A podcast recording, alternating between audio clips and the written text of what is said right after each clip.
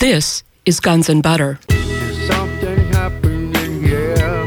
Yeah, yeah. What it is ain't exactly clear. There's a man with a gun over there Yeah, that's right. telling me I got to beware. It's time we stop.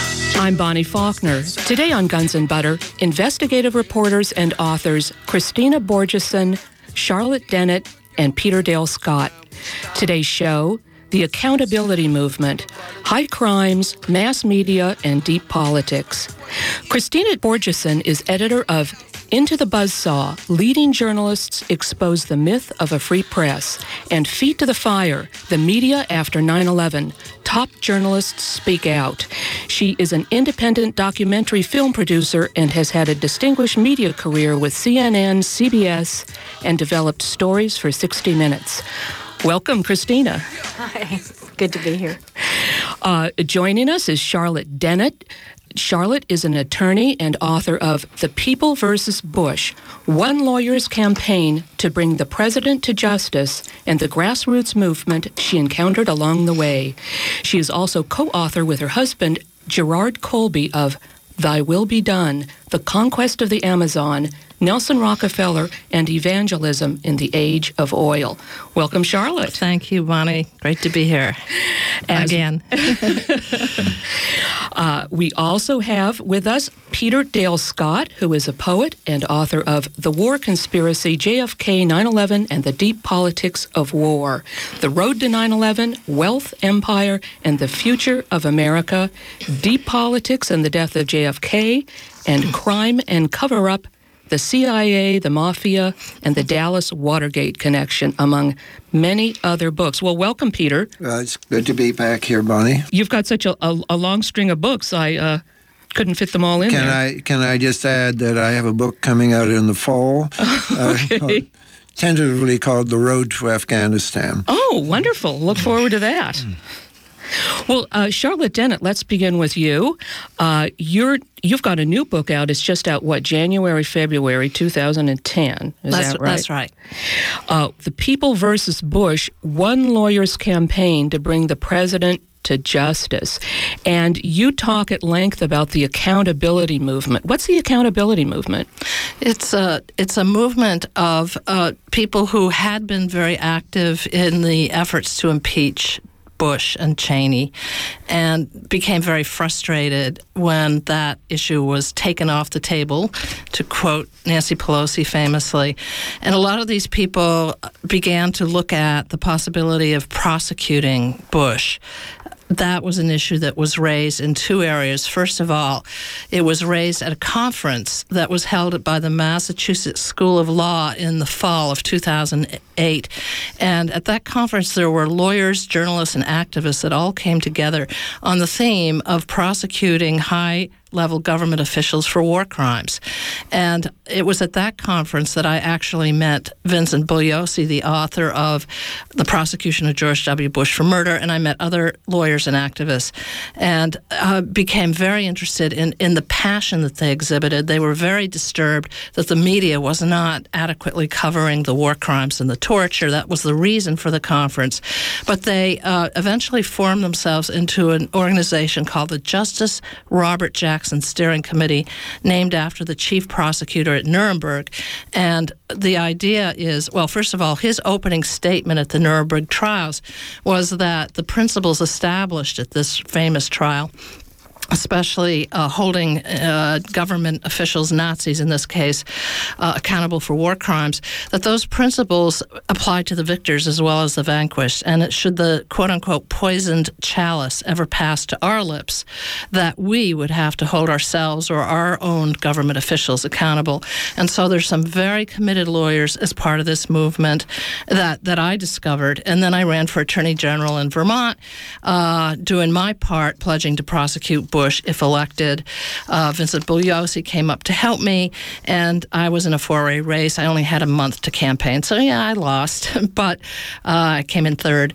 But I got so hooked on this whole notion of accountability uh, that I began to reach out even further and found, for instance, that there were a lot of people that were demonstrating against the torture uh, at Guantanamo and and elsewhere, and they weren't getting covered in the press. Even on the cover of my book, it shows a, a protester kneeling in front of the Supreme Court in an orange jumpsuit, and um, I wanted that on the cover to show that there are people that were doing these demonstrations all over the country, but of course the media wasn't covering them, and I wanted to use my book as sort of a call to action to bring all these people who really care very, very deeply about the absolute epidemic of lawlessness that occurred under Bush, bring them together, do all that we could to say we will not rest until they are um, held accountable, investigated, prosecuted for murder and war crimes. The murder being sending uh, American troops to war on a lie,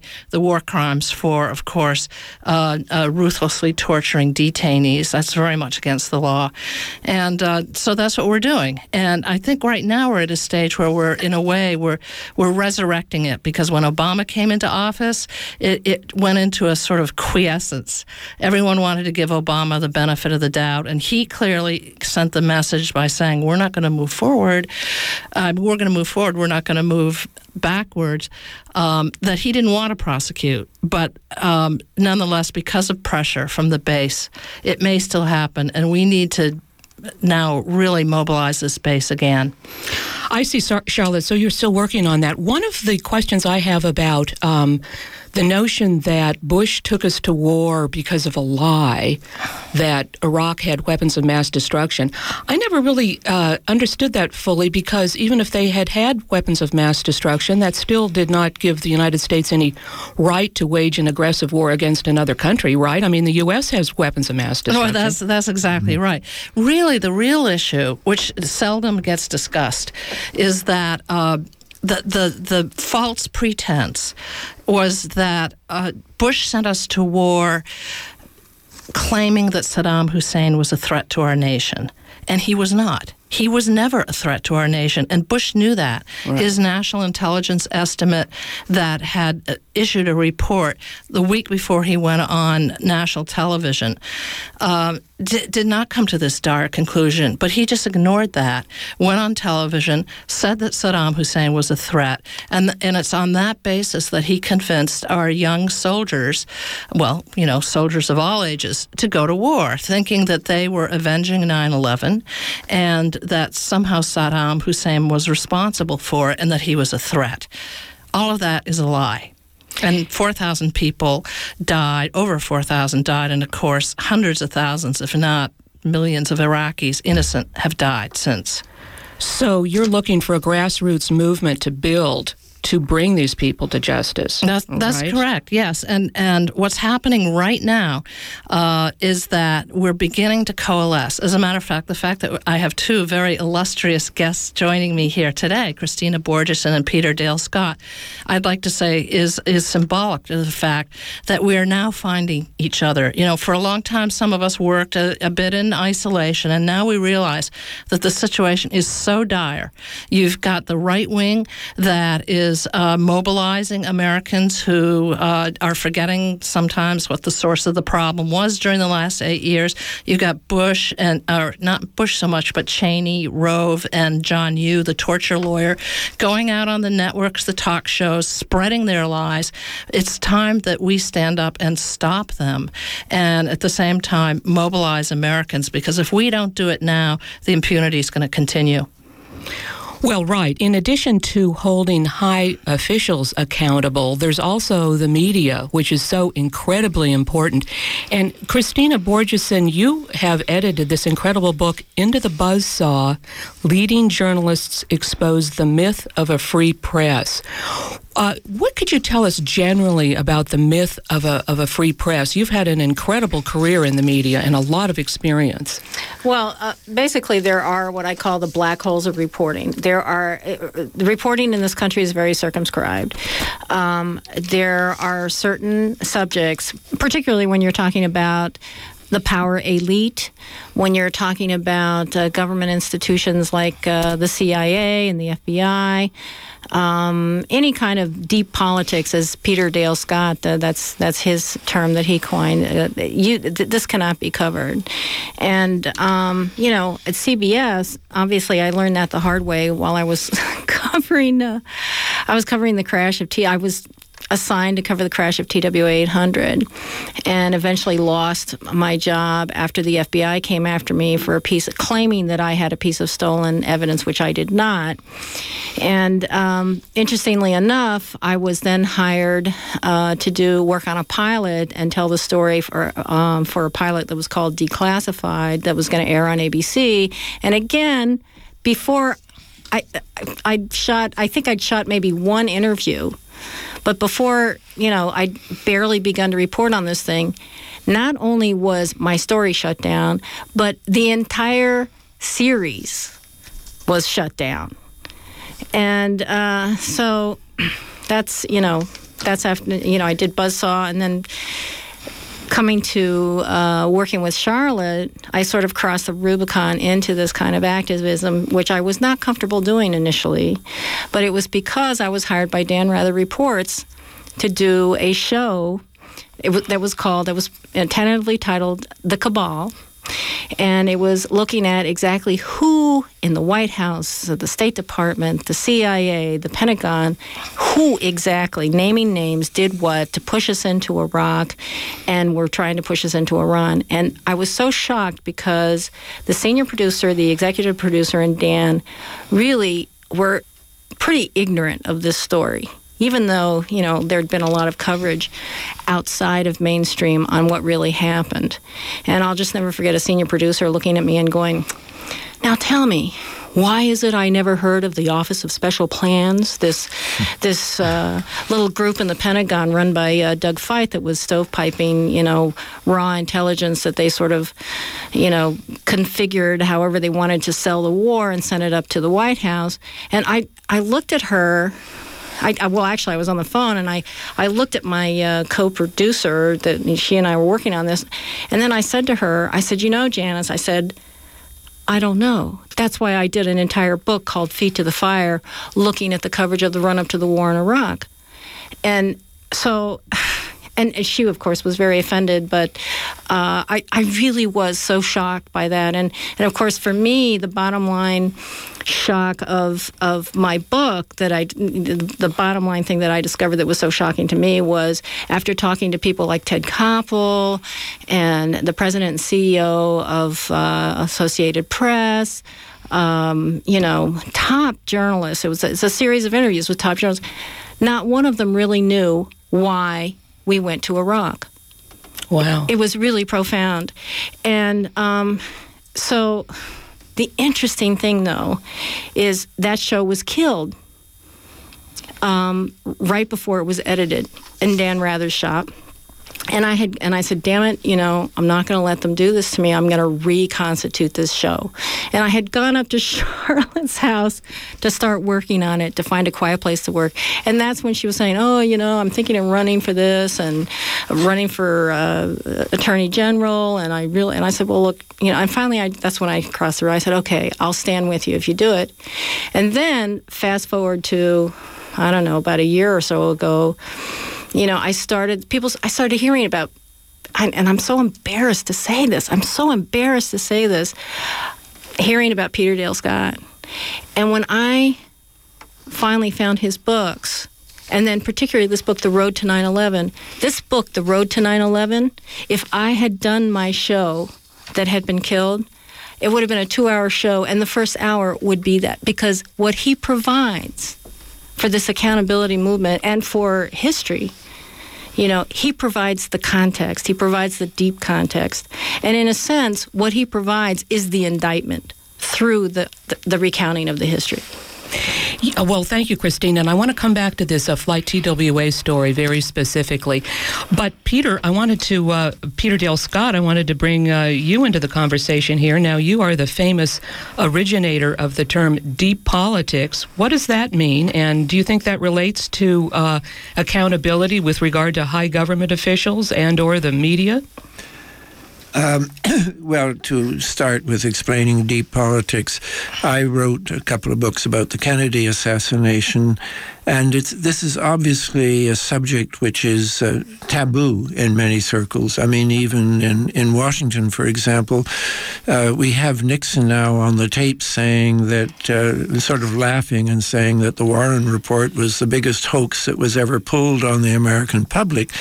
But we know that no politician is going to say that publicly. It is one of the black holes that we were, were referring to uh, earlier. And um, I, my analysis of I started really uh, talking about uh, foreign policy in Asia and the fact that there were certain events that could never be properly discussed, that covert actions which were disguised sometimes as false flag operations.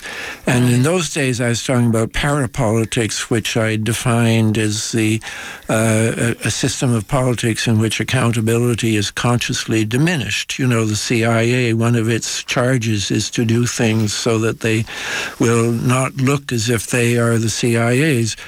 Uh, deep politics is a larger notion because I came to realize that many things uh, happen which are uh, uh, beyond, and they're not a particular covert operation. They may begin that way, but they get out of control. And the example I give, the classic example for me of deep politics, is the mafia in Italy. I, maybe Americans may not know that uh, Mussolini had almost eliminated the mafia, and uh, when the Americans came in to occupy the country, what they were frightened about now were the communists, and they one of the assets that they turned to was the mafia, the American mafia, and they flew something like 200 uh, American mafiosi, and most of them in prison.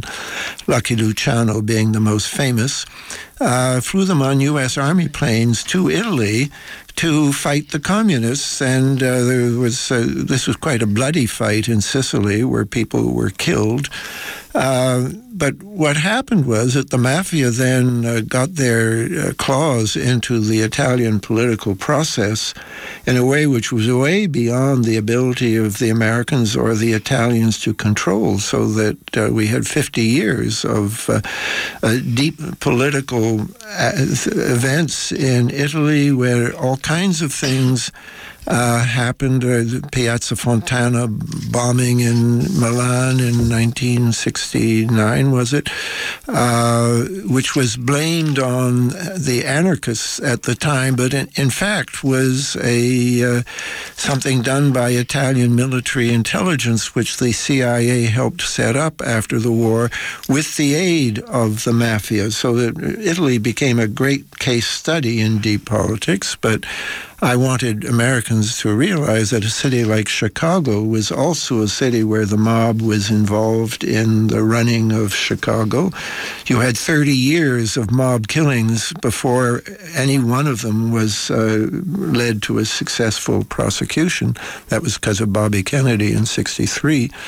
Um, and that this is a fact of American life that uh, many people encounter in one way or another but they still, none of us want to really accept it as being a basic fact of how we live. So uh, that's why I think that deep politics is uh, a fact in uh, every advanced civilization, in, uh, including America.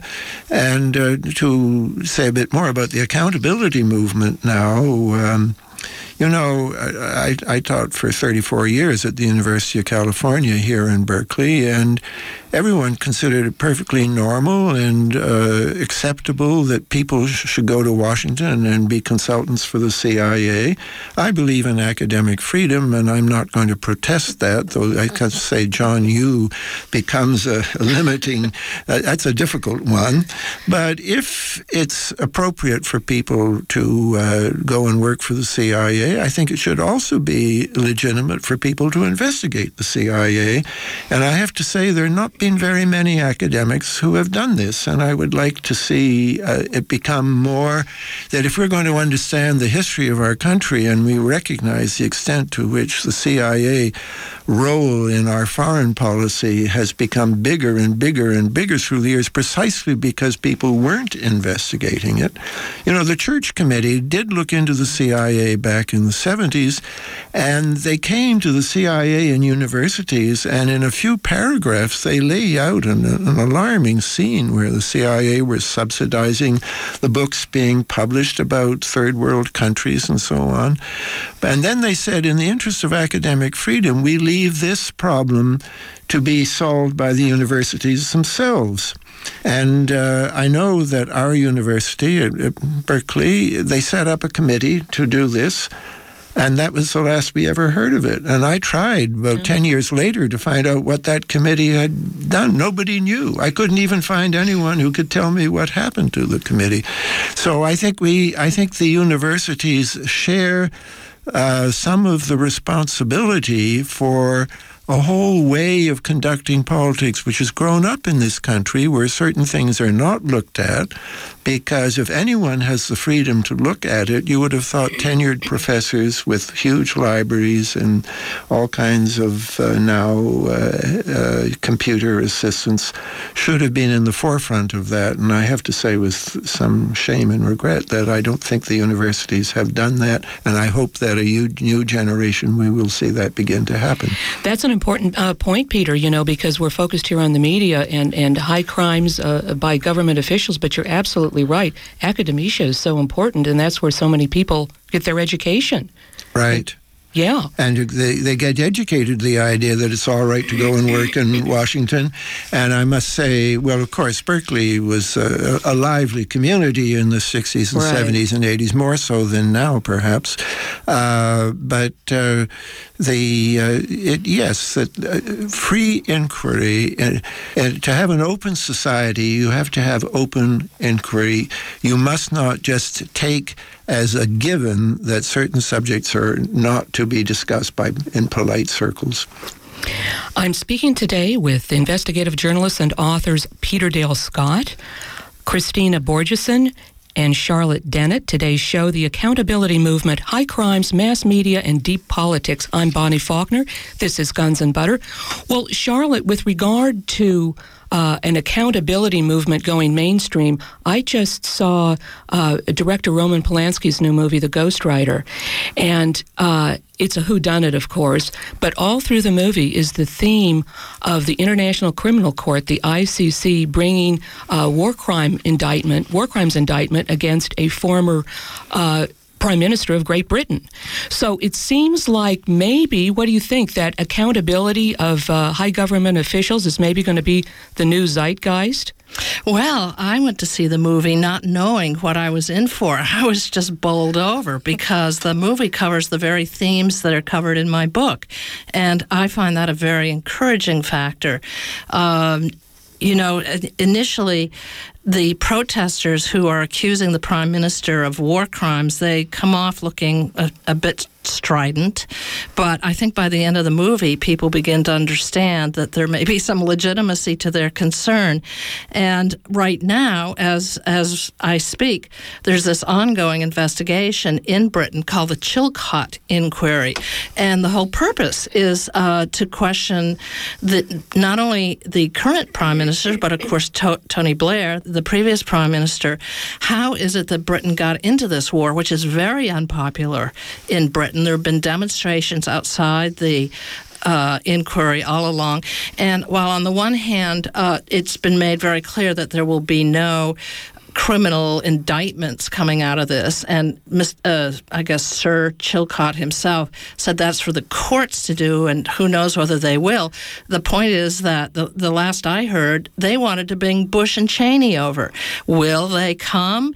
Uh, well, they'll probably try to fight it, but it's not going to look good for them either because the two prime ministers were willing to sit on the hot seat. And I'm kind of amazed that there's been very little coverage of this because if we really want to understand all the factors that led into Iraq, then it behooves us to study what the Brits knew about it and, and what kind of influence did the uh, Americans exert on them or vice versa.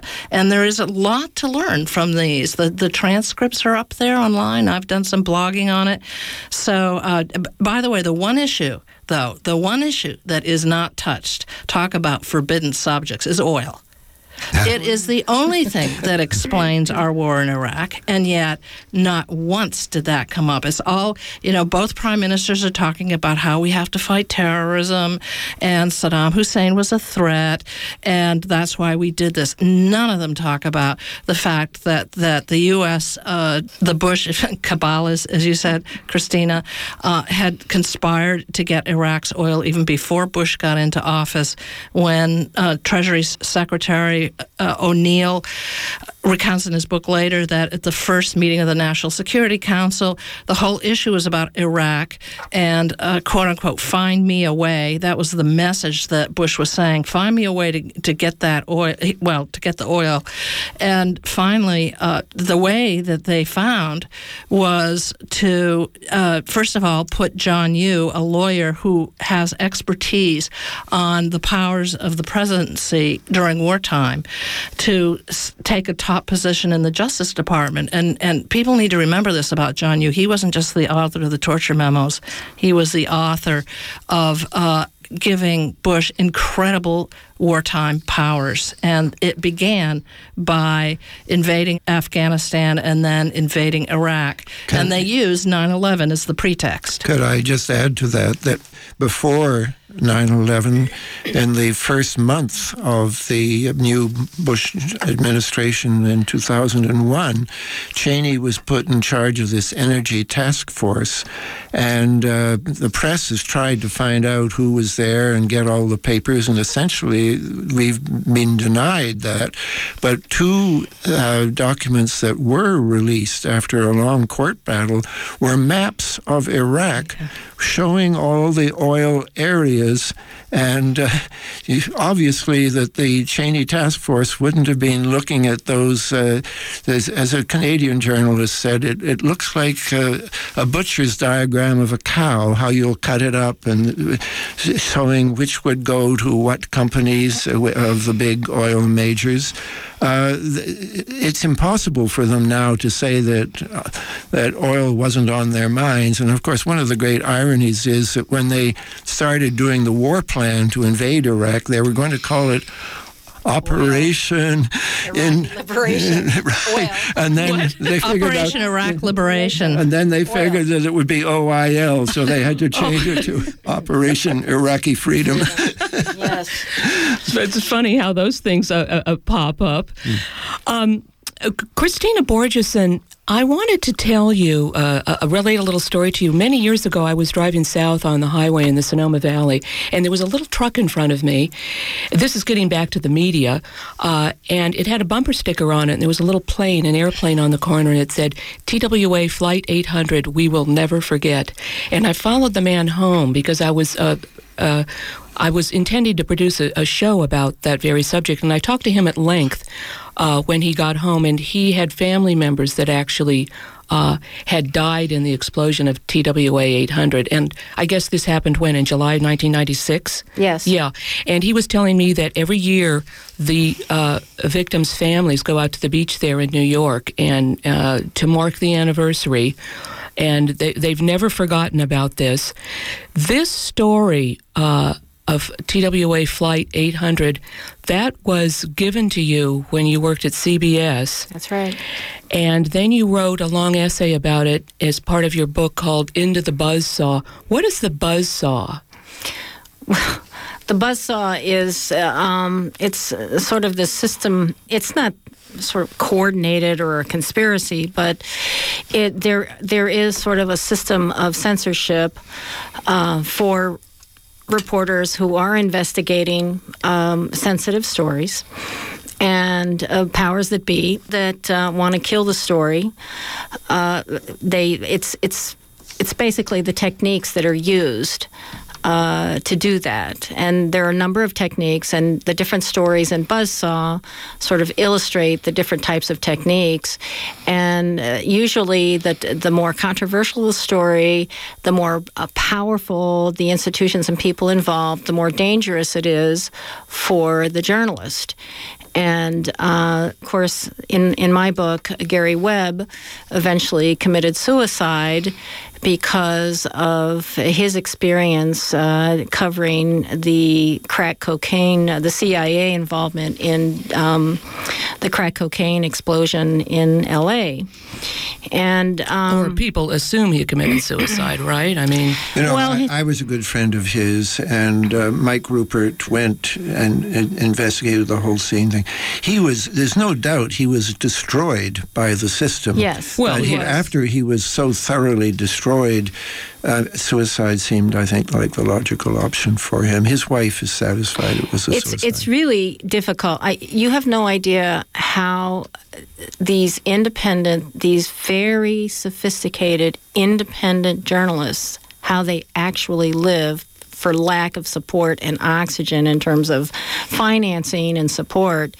I mean, the the institutions around colleges and universities who should be supporting them will will have nothing to do with them. Journalism schools now are highly highly politicized. Yes. Uh, I have friends that uh, teaching at Columbia, which is my alma mater, uh, who talk about feeling like they're basically providing toxic information to their students uh, because you can't help but look at the current paradigm, mainstream paradigm, which is, I mean, Columbia. That's that's who they feed into, and realize that what's being reported on CNN, CBS, ABC, and on the mainstream is is simply, if you compare it to other outlets, international outlets and independent outlets, if you compare the information, you just realize it, it, it's literally. And I don't think I exaggerate when I say this. It's literally Wonderland. There's no context. A lot of it is irrelevant. Uh, the rest is, uh, you know, twisted.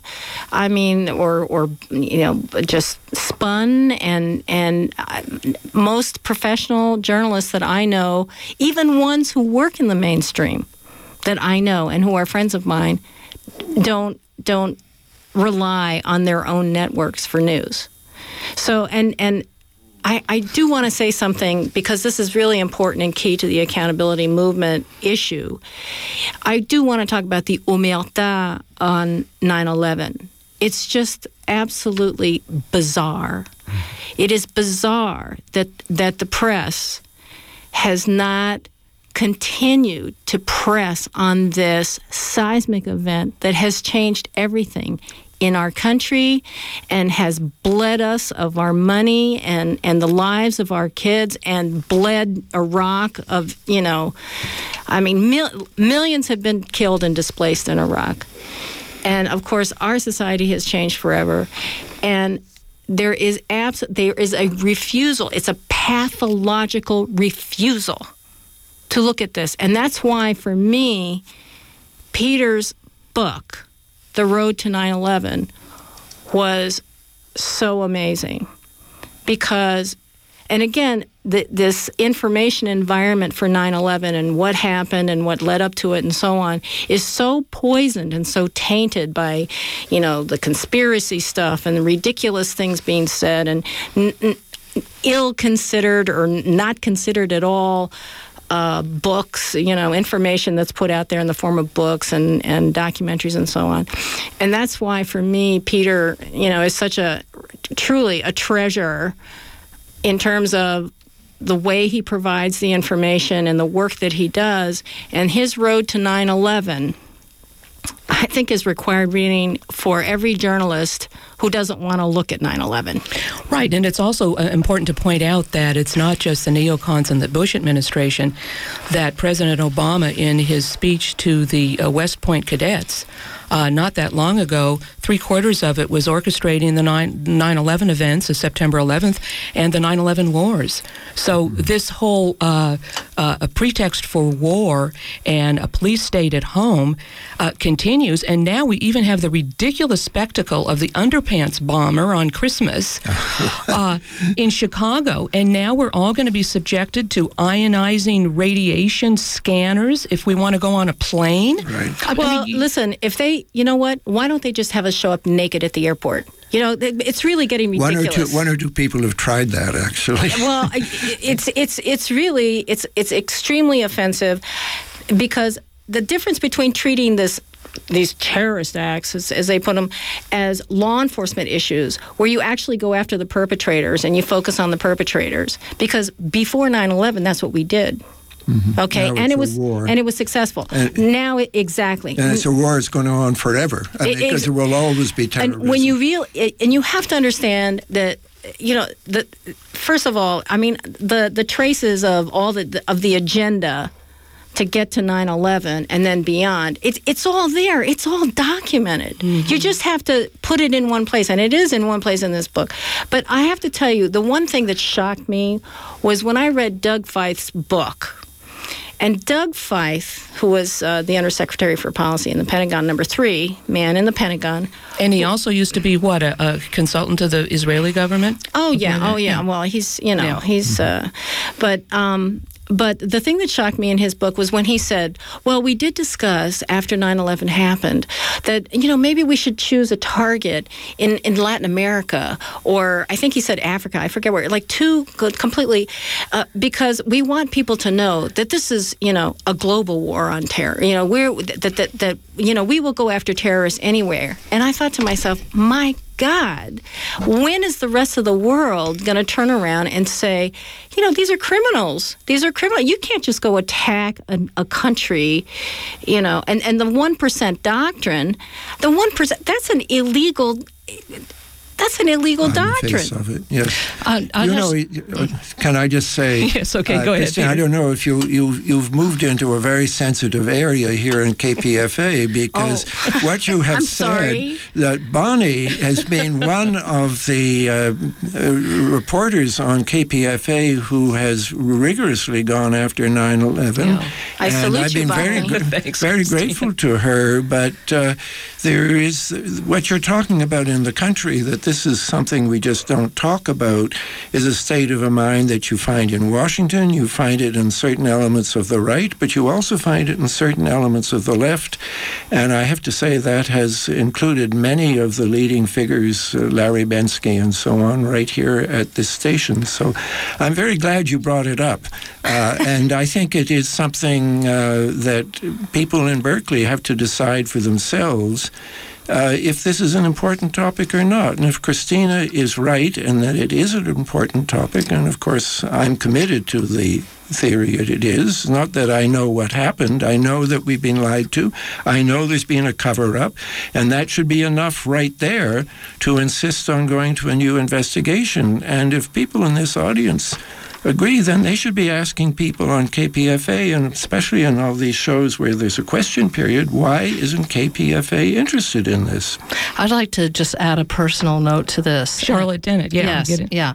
Um, two personal notes. First of all, I just gave a talk in uh, Los Angeles and on my book, The People versus Bush, and uh, it, it went on for a, an hour and a half, and then someone in the audience asked a question about 9/11, and what did I think about it? And I said, well, I frankly think that there should be a new investigation. There's so many questions that, that are still out there. Even the commissioners themselves were unhappy with it, and that uh, that that they had relied heavily on confessions that had been tortured out of detainees as their evidence, and that in and of itself is damning. But um, eh, but then the the just the conversation was just sadly it was just stopped. I mean, uh, you know, we couldn't continue I mean, my, my event was just basically closed down after that. It was getting on. I, I understood that, but but I, it was frustrating for me, and, um, and and I'll tell you why. And here's the real personal note: is that I got to know a couple of the 9/11 widows in the in the process of uh, questioning my own senator uh, Patrick Leahy. Uh, he's the head of the Senate Judiciary Committee, and right at the very time where there's been this clamor um, to investigate Bush and company, uh, right after Obama was elected, suddenly he came out with his Truth Commission idea, and and he seemed to think that that that it might fly and it might be made palatable to the American people if it were modeled after the 9/11 Commission. And suddenly, I got in my inbox uh, a letter to him by some of the so-called Jersey girls. There's there's four of them. They're they're they're all 9/11 widows, and and they said we don't need another commission. We have had a lot of hearings on, certainly on, on 9-11, we had an abundance of hearings and nothing ever came of them. The, no, the, no recommendations were made. We were extremely frustrated. We wanted to get at the facts. We felt duty bound. We, we couldn't sleep at night if we didn't try to find out everything we could about this. And yet when we asked our, uh, the, the commissioners themselves to ask certain questions, to call certain witnesses. They didn't do it. It was extremely frustrating for us. So we don't think that having another truth commission modeled after the 9 11 commission is going to be effective at all. And I raised that uh, to Senator Leahy. I was with five Vermonters. We met with him and we asked him, why are you coming out with this idea of a truth commission when we already have in place uh, all the tools to do a prosecution in a normal criminal court and when we've got abundance evidence of wrongdoing. And at that point, he said, Well, there's not going to be a truth commission. He said, because he couldn't get any bipartisan support. And the problem I have with that is, is that I had learned from insiders inside D.C. that there never was going to be enough bipartisan support. The Democrats knew it damn well that the Republicans were not going to come behind this. By the way, it, just, it makes me want want to ask uh, the, the, people of California, whatever happened to the Feinstein investigation into torture, illegal activities of the CIA? She she said she was going to do a report. I remember her saying it, and uh, then I heard that the Republicans didn't want to have anything to do with the investigation. They backed out, and that's the last I've heard of it. Well, Colin Powell was uh, also supposed to uh, present a white paper, didn't he? On uh, on. you know, well, from the media side, we had a very interesting experience at the last journalism conference that we went to, which interestingly enough was was evenly divided among certain mainstream journalists and trained independent journalists uh, like Charlotte and and me. And um, I had decided to try something. Before that conference, I sent to every attendee of the conference a DVD of a documentary about exactly that the Jersey girls and the questions they were asking. And of course, they were asking very pointed questions because, you know, they lost people in 9 11. So, right. You know, Kean and Hamilton on TV thanked them. This was at the beginning of the investigation. Thanked them and said these were very important questions and they were going to provide the agenda for the commission. But the most important questions of all, like how did Building 7 go down and so on, well, no, I mean, never examined for a second. but anyway, I, this this what I thought was great about this this uh, this uh, uh, the title of it is escaping me right now, but it you had the Jersey girls and the questions they were asking and the things that they uncovered, and as well as the this Paul Thompson's timeline and timeline for investigative reporting is a very important tool. And anyway, I wanted these journalists to look at this just to sort of and, and, and I sent them a little questionnaire. What do you think of this? What do you think of the reporting and so on and so forth? Because I just wanted to engage them in this. Well, I got there. And uh, first of all, I never received any questionnaires back. then on you on didn't expect to, did well, you? Well, I I wanted to make a point, and then um, when I was on the panel, I asked everybody who here watched it, and Charlotte was the only one. And one guy said to me, oh well we have day jobs you know i mean this is a one hour a documentary video okay so then um, i said you know we sit here in these journalism conferences, and we talk about how oh the technology now is terrible. We can't monetize, you know, we can't monetize uh, internet stuff. We can't, uh, you know, papers are losing uh, readers, and uh, TV is losing. And I said, you know, the thing we never discuss is our own corruption because it's our corruption and the fact that we don't provide decent context. We don't provide news anymore. We don't do investigations anymore. That's why people are turning elsewhere. And there's just this silence. And you know, people, you really, you know, you can feel the resentment because they resent the truth. They're afraid. And I understand that fear because I know believe me, it's very nice to get a six figure salary. It's very nice. And it's a terrible shock to go down to nothing. Well, you tried to do a good job on TWA uh, Flight Well, 800, well, and yes. then you lost your That's when job re- over it. And what was also interesting about that story is that the uh, another reporter at CBS that was working with you on the story, not only did he lose his job, but in Into the Buzzsaw, you point out that the FBI man in charge of the cover up was then hired to replace him. Yeah. Actually, oh, oh, the the the, the, the law enforcement the law enforcement consultant. It's just unbelievable. Her book, Into the Buzzsaw, is filled with contributors who lost their jobs Yeah. because of doing a thing. Mike Levine, for example, Oh, the yeah. DEA Yes. agent, who uh, uh, he nailed uh, on a very big bust. I mean, they had on film the money being handed over, but nothing could be done with it because the man was the nephew of one of the leaders of the cocaine coup in and Bolivia.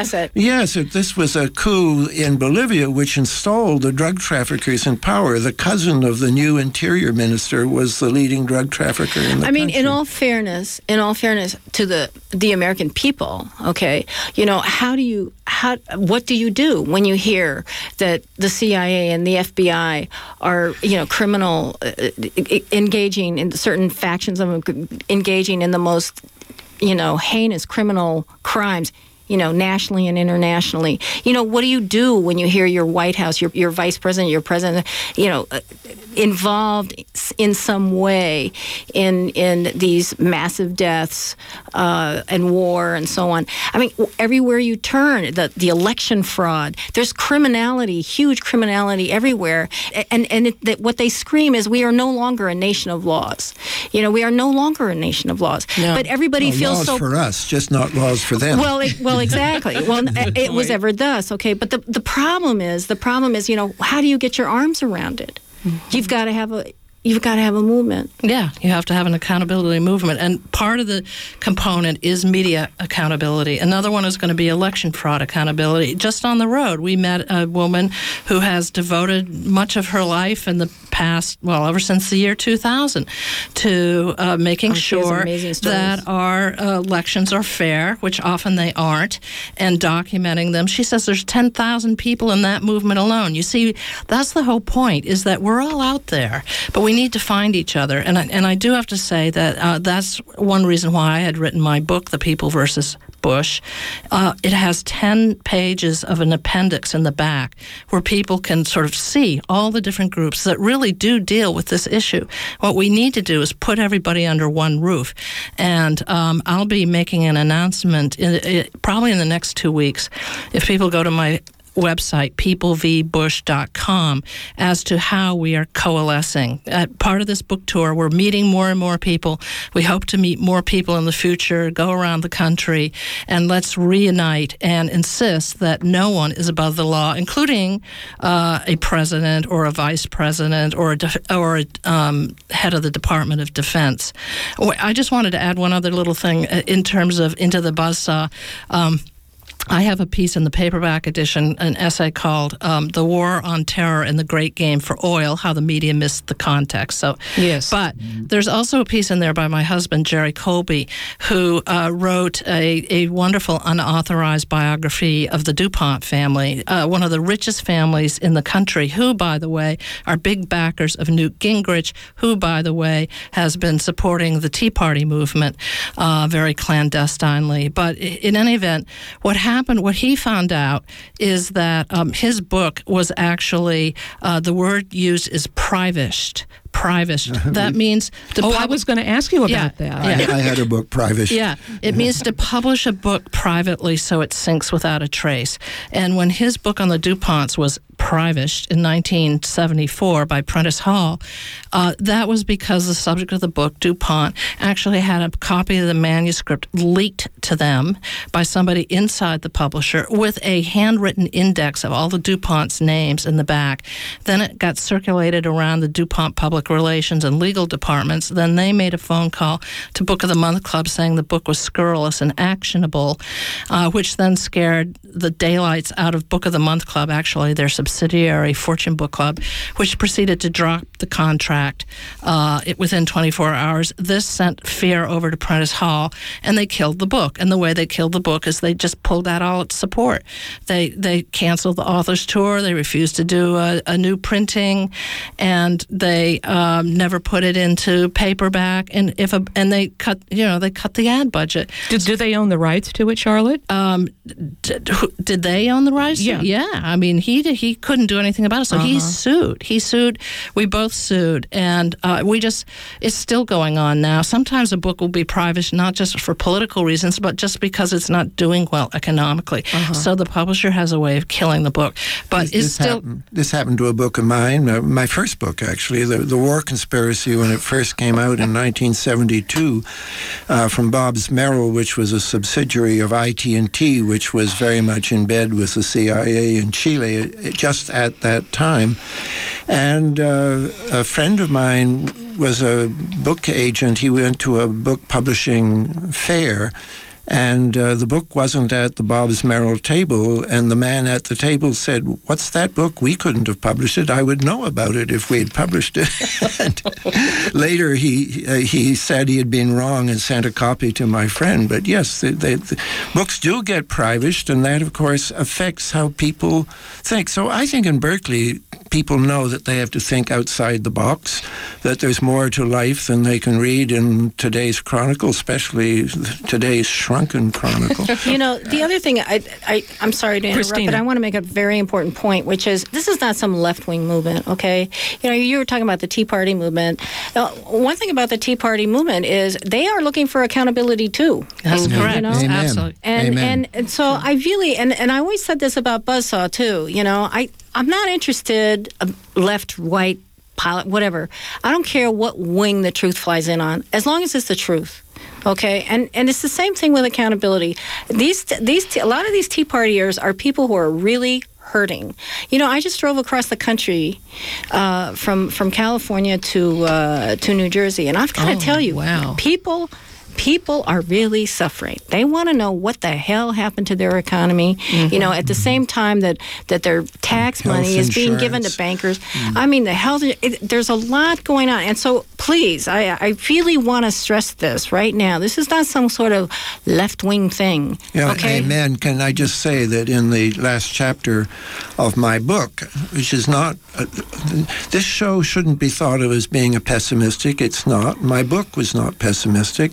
I looked forward to a time when people on the left and on the right would realize that they had a common stake Exactly. in dealing with the problems at the center, which have been become problems of illegalities now and crimes.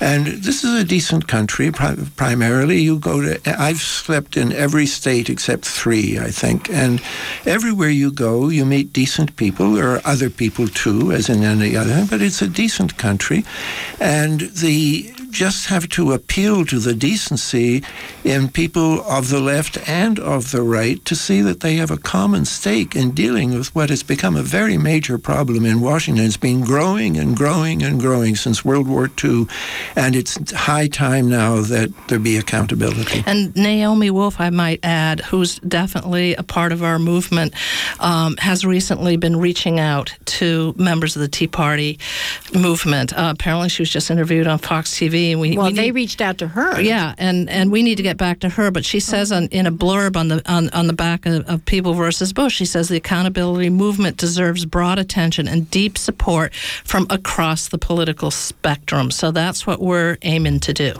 Right, and we're not just talking about the endless war that has been created and the lockdown on citizens in a police state, but now they're stealing everybody's money. Yeah. Uh, Yeah. The pensions are, are That's the thing that really gets and, people. and giving going. it to AIG, which really hurts. well, now, well, now we're going to have to buy health insurance. What from AIG, Peter? I don't know.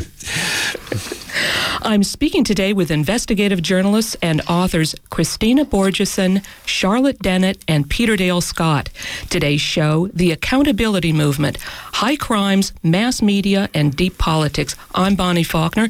This is Guns and Butter.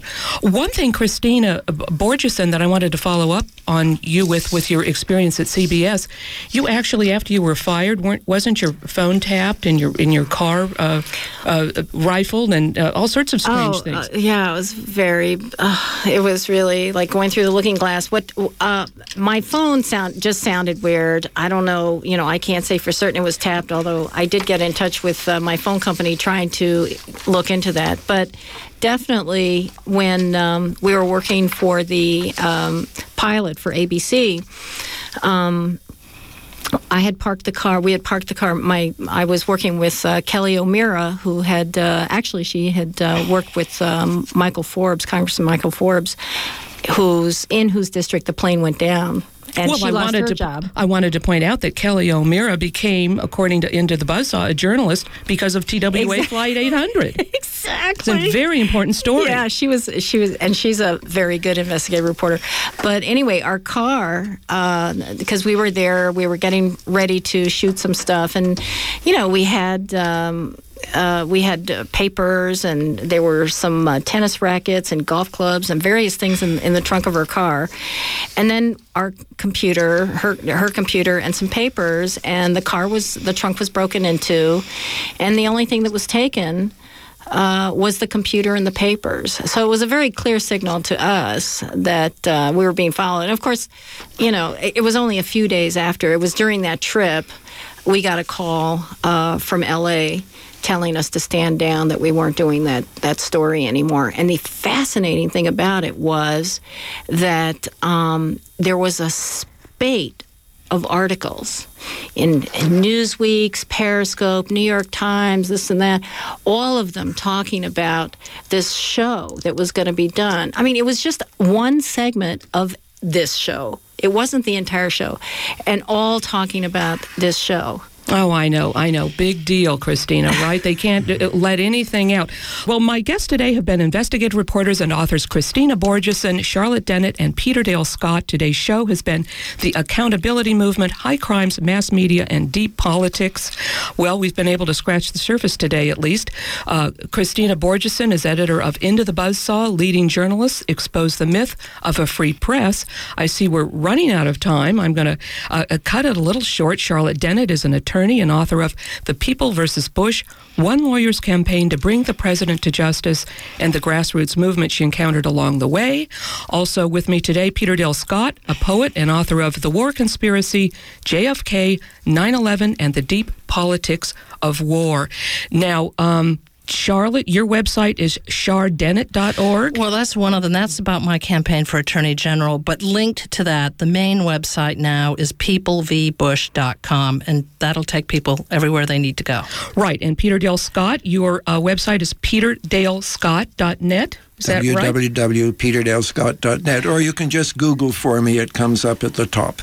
Boy, I'll bet it does. And how about you, Kristina? I don't have a website, but you can follow me on Twitter at Veritas Club. wow. Do you have a, an email or anything you'd like to give out? Um, well, sure. It's fklb at optonline.net. That's F as in Frank, K as in Kilo, L as in Lima, B as in Bravo. And to contact me, Bonnie Faulkner, email me at blfaulkner at yahoo.com. That's B-L F-A-U-L-K-N-E-R at yahoo.com. Thank you all very much, and I hope to see some of you out there tonight at this great event at uh, Cedar and Bonita. Thank you very much, Bonnie, for Thank having you, us. Bonnie. Oh, thank you, Charlotte Thank you for Dennett. your show, which is a great pillar of this Oh. station. Thank you so much, Peter. That's so kind of you. And thank you, Kristina. Thank you.